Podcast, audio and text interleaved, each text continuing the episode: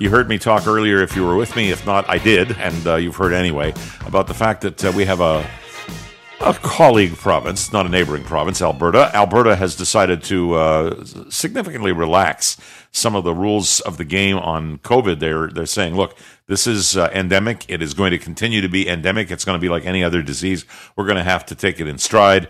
We've been uh, at the forefront. They're saying they've been at the forefront of uh, everything on this uh, pandemic, and so they have decided to, uh, as of a certain date, within about a week, drop the whole concept of people having to quarantine uh, if they are testing positive, that kind of thing it's it's a significant change, and there are a lot of people that are not very happy about it. We're going to talk about that, but uh, before we do, Ontario is planning to soon provide more regular updates on how many COVID nineteen cases are in vaccinated versus unvaccinated people, as the province's top doctor said. Uh, I guess it was Tuesday. The risk of getting this disease is six point four times higher if you are unvaccinated and that was Dr. Kieran Moore. He's relatively new in the job, and he said it is a complicated thing to tie individual cases to vaccination status, but it is important information. So they're working on it. Don't know when that's going to happen, but our guest may have some insights into it. Uh, and uh, you know her name. Her name is Dr. Jennifer Kwan. She's a family physician, and she has been posting on Twitter daily COVID numbers and graphs every day since last March. Good morning, Dr. Kwan. Good morning, Peter. Thanks for having me on. Oh, it's great to have you on, and uh, thank you for doing what you do. I think it is a, a great aide memoire for everybody to get a, a sense of where we are. Uh, I know that this vaccinated versus unvaccinated is a big deal. All we have to do is look a very short distance over the American border, and they've got what uh, the President of the United States himself has called a pandemic of the unvaccinated. Are we in the same danger? Well, looking at Ontario statistics, we've actually been doing pretty good in terms of vaccinations. Um, for those over age 12, now over 80% have had at least one dose, and about 68% have had two doses. Um, and looking at the statistics uh, for, you know, whether the new cases are um, vaccinated or unvaccinated, the vast majority are not fully immunized. So, um, you know, looking at the last month, um, you know, 95% of cases, 97% of hospitalizations, 99% of ICU admissions, and 95% of deaths are in unvaccinated or partially vaccinated individuals. Well, so, there, I'm going to ask you, where are yeah. you getting these numbers? So I looked at the Public Health Ontario reports. Um, they do publish it periodically, but more of a cumulative um, view from December. So I compared the last two reports for that. Okay, so you did that, and I know that what you do is you put everything into a spreadsheet of your own design.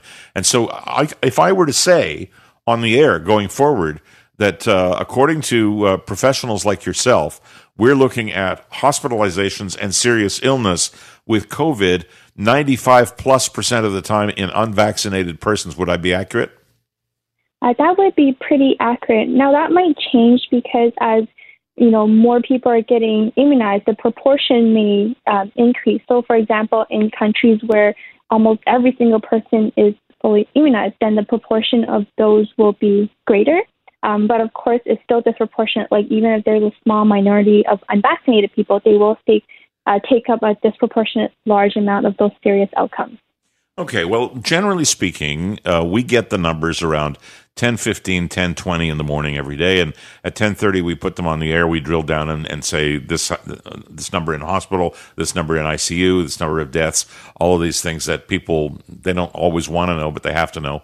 And uh, and so we do that. But we're going to add a line very soon as I hear um, that comes from the province that says number uh, percentage unvaccinated eh, whatever it happens to be and i assume it'll be like you found in the 90s uh, when do we figure that we're going to get that on a daily basis as published by the same authorities from uh, public health? Well it sounds like they said soon so i'm not quite sure exactly when. That's the government saying soon jennifer you know. Yeah. So, you know, I, I don't know when. I mean, you know, the reports I'm looking at are published about every two weeks. It would be, of course, great to have that information on a regular basis. Okay, let's let me jump from that. I mean, we, we can just uh, cross our fingers and hope that it's soon because I think it's something we need to know. Can we draw a connection between that and say what Alberta is doing? Should we be looking to a fall where we have uh, a great big uptick, uh, a so called fourth wave, uh, much less uh, accompanied by any kind of further restrictions? Or should we be looking to a reasonably clear, uh, free, period going into the fall and winter, much like what we've got now, where we can go out and eat in restaurants and shop in our favorite store, that kind of thing. What should we be looking to? I know you don't have the authority to make these decisions, but I think you have a pretty good feeling. Well, there's no clear, you know, black and white answer, and I don't think it's going to be either end. Um, you know, I think it's going to be somewhere in the middle, and I don't think I think Alberta's strategy is a little bit premature right now. Like, of course, we should be, you know, opening cautiously and still use these kind of strategies such as, um, you know, testing, uh, contact tracing, uh, staying home is obviously you're tested positive, wearing a mask in indoor settings. Um, but Alberta is really putting those to the wayside. I think that's a little bit premature right now.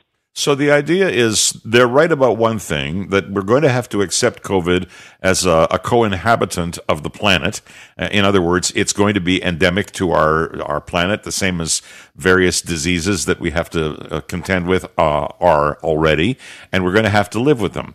Uh, so what you're saying, I guess, is that there's an intervening period that you foresee between now and some point, I probably would venture to say measured in months rather than years, where we're going to wind up making a similar decision, but it's not yet.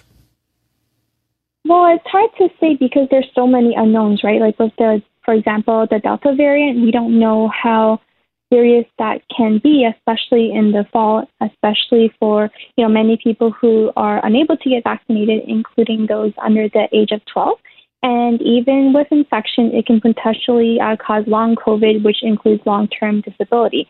So we still have to be very careful. I think that, you know, sometimes it's easy to say, you know, you know, we're tired of this, we want to give up, let's just, you know, go back to what we were doing before. But these strategies that we're doing that are, you know, testing, contact tracing, and staying home if you're sick, it's not as severe as a lockdown. And we want to avoid any type of these drastic lockdowns because, as you know, they are quite harmful.